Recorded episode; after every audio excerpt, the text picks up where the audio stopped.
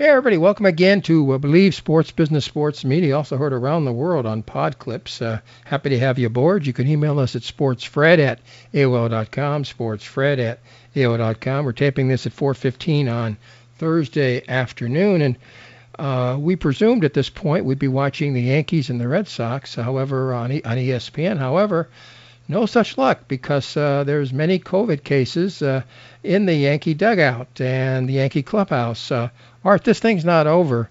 We got capacity crowds around the world, uh, in, in the United States, anyways, and uh, now the uh, city of Los Angeles, the county of Los Angeles, is going back to mask wearing no matter what. Any thoughts about capacity in 30 ball clubs around baseball? It's ridiculous, Fred. That whole that whole scenario, Monday night and Tuesday night in Coors Field in Denver, reeked of just exactly what happened. All it takes is one of those people, and they were glad handing, jumping around, hugging, having the time of their lives, no masks seen anywhere, Fred. I watched diligently, all right? And I'm going to tell you, all it took is one Yankee, and one of the Yankees who was there, okay, tested positive. Now, how many people did he touch with? There were four, 500, 600 people on the field, including the media, in those two days. So now the Yankees get canceled tonight on ESPN. Now the Red Sox Devers, who hung out with that this particular player who they're protecting, I have a pretty good idea who it is. He throws a fastball 100 miles an hour, and he's left-handed from Cuba. But uh, we'll go. We're not going to go any further than that. But the bottom line is, this is just ridiculous, Fred. And you know, the government again. No matter what side of the aisle you come from, there is so much misinformation, and now you have the, the you know the idiot that runs the IOC, the International Olympic Committee. He wants people in the stands when Japan is going through an absolute nightmare. They shouldn't even be having the Olympics, Fred. And it goes back to green. I want to see what happens to baseball if the if the true crap hits the fan. Well, again, I, I don't think Manfred does anything right, so uh, I have no faith in him whatsoever. And uh, folks, what do you think? I mean, you could be for the vaccination or against it, but the bottom line is uh, there's a reason the surge is now happening around many states in this country. In uh, uh, Southern California, there's a thousand more cases every single day after we thought it was all done. It's not And- done. And, we- Fred, I'm gonna tell you, the same thing's going on in Las Vegas. Any places, and now you know what you want to hear the real sad thing. Now wait till this hits. This is the latest I heard because my sister-in-law works for the United States Senate. All right, she said all those Texas Democrats that flew to Washington D.C. uh-huh, on that plane, uh-huh. there's four of those that have come down with COVID, and they were all on the plane together, drinking beer, having a great time, and they're meeting with all the senators and the Congress people in Washington D.C. Brilliant. Well, uh, uh, again, the bottom line is uh, we came back too soon. We came back too fast. It was all political here in California. Gavin Yep. Newsom, of course, uh, they're having a recall against him, so he figured he'd get some more uh, votes uh, if he opened things up, and uh, he had opened things up definitely too soon. We've just discovered that. Now, what's he going to do? L.A. County, as, as indicated uh, by itself, said we're back to masks again. So, any And thoughts? Fred, and Fred, here's the thing. Now they're finding out that even if you had both vaccines, it's it, it, it it's likely that it doesn't protect you from from this new variant, this Delta variant. or it doesn't to protect you as well, and and also maybe not as Right. bad a case. But you know, ventilators aren't fun, even if you live through it. So, uh, folks, uh, you can At argue. our age, At your age, 124. Don't talk about my age. But uh, the, I'm just a kid. But uh, the bottom line here is that we came back too soon. Everybody's excited, as uh, uh, as Art indicated, uh, watching the games. Uh, 50,000, 40,000 capacity crowds, no matter where it is. I haven't seen a mask in sight, and uh, we have a major problem. And you just mentioned the Olympic Games. Now we got Bradley Beal, among maybe others, who can't compete in the Olympic Games, that we shouldn't be there in the first place because he's come down either with COVID 19 or he's been next to somebody who has COVID 19. Any thoughts about that? well, I mean, it's just it's it's going rampant in everything, Fred. I mean, come on. The bottom line is, you know, you're going to hear something happen at the British Open in the next 48 hours as well. Yeah. You cannot you cannot control.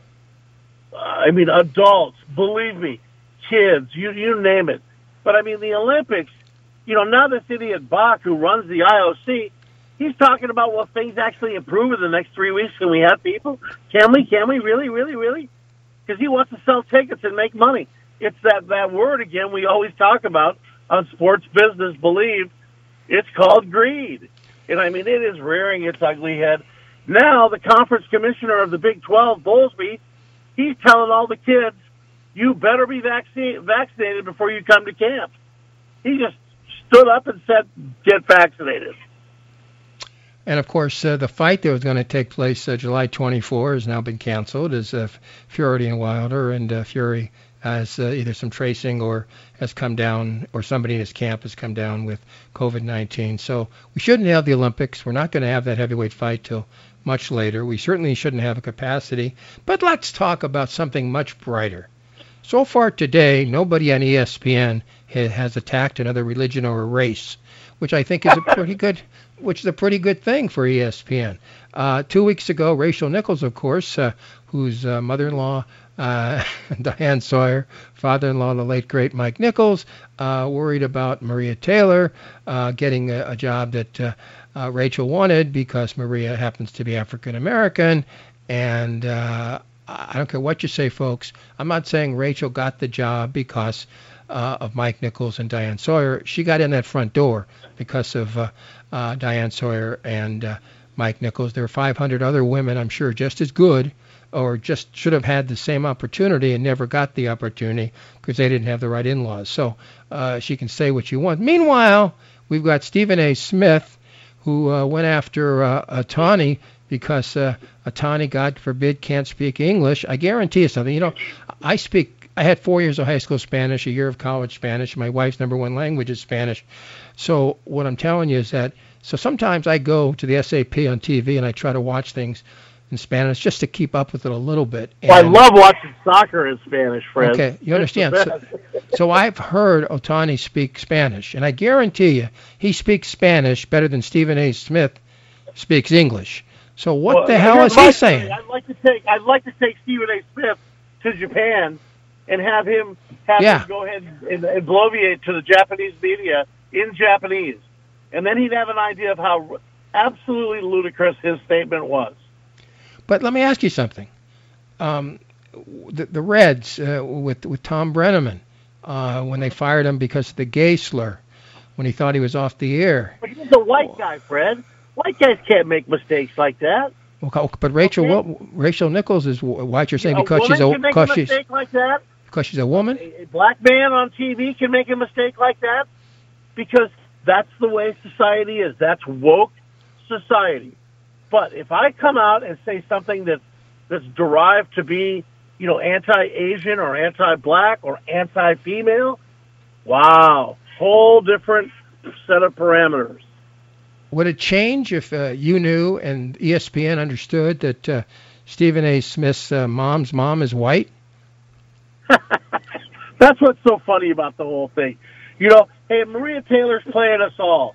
Because here's the latest I heard from my buddy who works at Comcast in Philly. Yeah. He's a pretty high executive. She's going to wind up working for NBC Sports at about eight million per year. At ESPN, they only offered uh, three. So I was thinking yeah. that I think maybe Rachel on the side was acting like Maria Taylor's agent or something like that. Uh, I think they uh, might be. There might be one of those deals where they're going to whack it up, you know, and say, "Well, we put everybody together on that one, kid." I, I I just don't get what's going on. And Thom Brennaman, of course, lost his job. Marty Brennaman uh, tweeted or went on one of the uh, uh, services uh, today saying, "I just wish my son had been treated as nicely as uh, the people were treating the people at ESPN." And uh, yeah. I, yeah, why I, can't he go? Why can't he go take some classes? you know, come out, and, and I'm sure he, I, hey, Thom Brennaman was a damn good play-by-play broadcaster. Okay, I I've known him for years. I mean, there's been a lot of them. I mean, I over the years, you know, the good guys, and you know, you say what something, hey, be cool, give up a year, you know, get yourself back together, and you know, but you deserve a second chance in life, Fred. Everybody else that I've ever known has gotten a second chance. not Jimmy Campanis. I mean Al Campanis, uh, not Jimmy the Greek. You know, and, and what they said was actually factu- factually accurate. But this is what I'm saying. There's rules for some people, and there's rules for other people. And until they we all toe the same stripe at the free throw line, that's where we're going to have problems. That's where the the hatred gets actually doubled and tripled. Folks, uh, this is Believe uh, Sports Business Sports Media. I am Fred. You can email us at sportsfred at AOL.com. Art Source, former kicker for the Rams and the Trojans, uh, with us. Uh, he's 3,000 miles away in Pennsylvania, but uh, most of his young life he lived here. We lived everywhere. We lived a lot of the time here in Southern California. Uh, the uh, Major League Baseball game, All Star game on uh, Tuesday night, got one of the lowest ratings in history, and I've seen two different numbers. It may be the lowest rating in history. Why? It couldn't have been the uniforms. What was the reason? Oh, God, it had to be the uniforms. they looked like a softball team. Those all blue uniforms. Can I tell you something, Fred? My greatest thrill as a kid was seeing all the stars. I remember I went in '66 at the Big A, and I got to see everybody in their uniforms from the team they played for. It was the coolest thing to see eight different players, great players out there in their uniforms. What are they doing to Major League Baseball and its traditions? You wonder why people don't show up? They have no marketing, okay? They they don't understand that if you don't get little kids at, at age five, six, seven, eight, and nine, okay, the, the, the, there's so much oversaturation on TV that you know we look forward. Fred, I would hang out in the line at, at Fisher's grocery store at my grandparents' house in the summer, waiting for the TV guide to come in so I could see what the game of the week was at 11:15 Pacific time on Saturday. I mean, I was that excited about, and maybe the Giants and the Dodgers were playing in San Francisco. I get to watch a game on KTTV. That's how fun it was. And you're talking about climbing, you know, up on your roof to turn the the antenna to watch a Rams game. Yeah. That's how crazy we were in those days. Yeah, it, it mattered so much to us. We got into it so young. And uh, folks, Yeah. you can you can email us at sportsfred at AOL.com, sportsfred at uh, AOL.com. Um, NBA officiating, and I have I don't care I don't care who wins between the Suns and the Bucks. I have no interest. I, I play fantasy, so I just want the right guys to score. But as far as anything else, I have no interest in it at all. I've never seen such horrendous officiating. I think Booker fouled out two or three times, and they didn't foul him out. Please explain that. I don't know. I just I can tell you this: the ga- it's going seven games because the NBA needs the revenue. So load up. Don't don't don't listen to Mancini. He wants the Bucks on Game Five. The bog, the bottom line is load up on Phoenix in Game Five, Milwaukee in Game Six, and then Game Seven might really be a fair game with no officiating problems. You know, on Sports Overnight America, Mr. Mark Mancini, the world's worst uh, uh, sports handicapper, and I asked him point blank of the uh, open jobs in the NBA, will women get uh, one of them? He said, I guarantee it. Uh, they're 0 for 8. Uh, uh, any comments, Art Source? Well, you know, I'm 124 years old, Fred. So, when I tell you, it may not come in my lifetime. That's not really that bad because I'm not going to be here that long. But, but the bottom line is, yeah, I no, I don't think it's happening right away. Because if Becky Hammonds doesn't have the chops and the props and the guy behind her, like you know, you know, the coach of San Antonio Popovich, I don't think anybody does. I mean, what does she need to prove to anybody as a basketball coach? I mean, they they recycle guys that beat up their wives. I mean, why can't they give a woman a chance? Hey, I They- heard that a woman's going to get a whole a, a whole female team's going to broadcast the uh, the O's and the Rays next week as a broadcast crew. yeah, five women will be doing it. Yes, I did uh, Yeah. read that. Uh, I- um, uh, so much is happening and so much is not happening in, in sports. We find out that uh, Tom Brady didn't have a partially torn knee. He had a complete tear of the medial collateral. Now, you played football for the Rams. You know what that means if somebody's trying to play with a torn, a completely torn medial collateral. How tough this guy must be. Can I tell you something? The only thing you can do with that that particular knee injury is develop the quad and the hamstring so strong. Okay, and I mean we're talking about doing thousands of those knee things. up and down, and also the hamstring extensions, because you have to build those muscles up around it. You know, it's like Hines Ward doesn't didn't have a uh, an ACL in his left knee, but his quads and his calves and his, his hammies were so strong that it protected him. And I think this is, I think Brady does whatever's necessary to make him the best.